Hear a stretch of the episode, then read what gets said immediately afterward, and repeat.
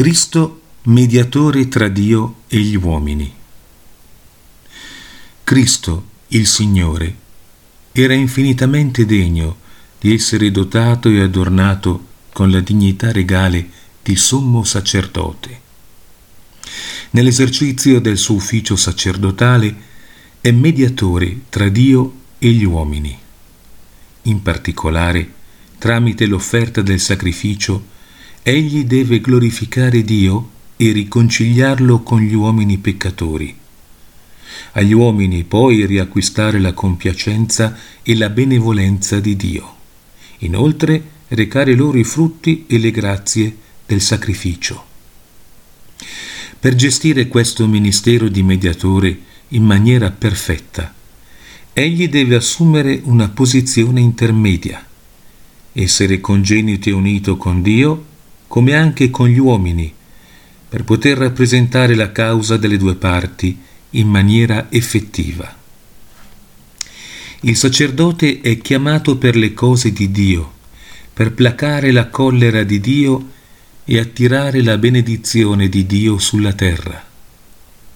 Da un lato quindi egli deve essere di comportamento impeccabile e santo, gradevole agli occhi di Dio.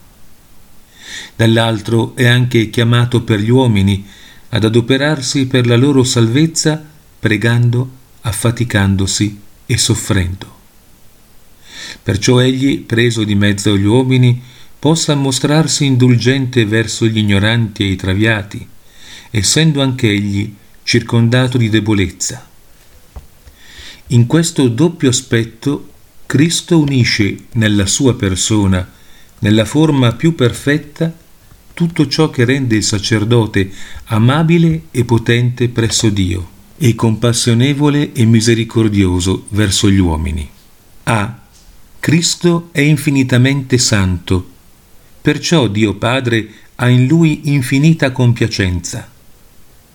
Tale era il sacerdote necessario per noi, santo, innocente, immacolato, escluso dal numero dei peccatori e elevato al di sopra dei cieli. Tutta la pienezza della divinità, gli incommensurabili tesori della grazia e verità, della virtù e della sapienza, della santità e beatitudine, furono conferiti all'anima di Cristo già al momento della sua creazione e unione con l'Eterno Figlio dell'Eterno Padre.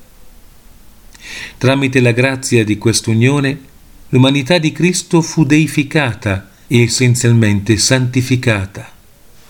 Allo stesso tempo si deve intendere la grazia dell'unione come la radice di tutte le altre qualità e perfezioni della natura umana di Cristo, che sono la grazia santificante, le virtù infuse, i doni dello Spirito Santo, i carismi in assoluta pienezza e in misura eccelsa, dovuti come inalienabili e stabili ornamenti dell'anima di Cristo, che dunque acquisì un'infinita dignità tramite la sua misteriosa unione con la divinità.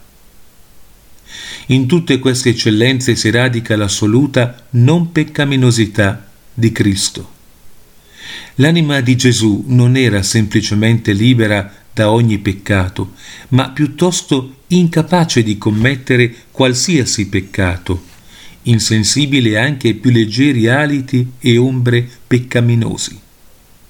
Come uomo, infatti, Cristo è il santo dei santi, in questa sconfinata dignità e santità del nostro sommo sacerdote si radica l'infinito valore di tutte le sue opere e sofferenze, di tutti i suoi meriti ed espiazioni durante la sua vita mortale. B. Ora noi abbiamo un pontefice grande che penetrò nei cieli, Gesù, figlio di Dio, che per mezzo della sua infinita sovranità e pienezza di grazia è infinitamente gradito a Dio. D'altra parte, per la perfezione della sua vita e dell'operato sacerdotale, fu anche importante l'accettazione libera di abbassarsi fino alla servitù dell'umanità decaduta. Sottomesso alle debolezze della nostra natura, egli prese su di sé le sue deficienze esercitò questa rinuncia di sé come penitenza ed espiazione per i peccati del mondo, come anche per esserci di esempio e di consolazione affinché, tenendo lo sguardo fisso a Gesù, il quale in cambio del gaudio che gli era proposto sopportò la croce, non soccombiamo nelle tribolazioni e negli sconforti del peregrinare terreno, né abbiamo a disperare negli orrori e spaventi della morte. Il suo corpo delicato fu consumato dal vento aspro, dal gelo e dal caldo, e la sua anima santa fu ripiena di spavento e timore, di tristezza e dolore.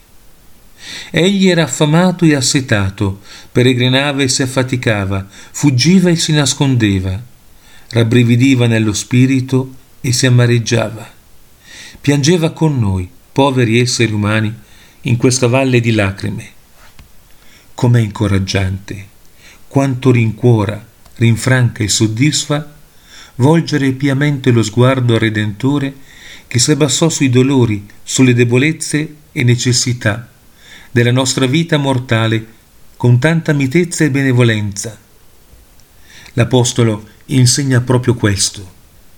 Gesù dovette essere in tutto simile ai fratelli per diventare nel servizio di Dio sommo sacerdote misericordioso e fedele, capace di espiare i peccati del popolo.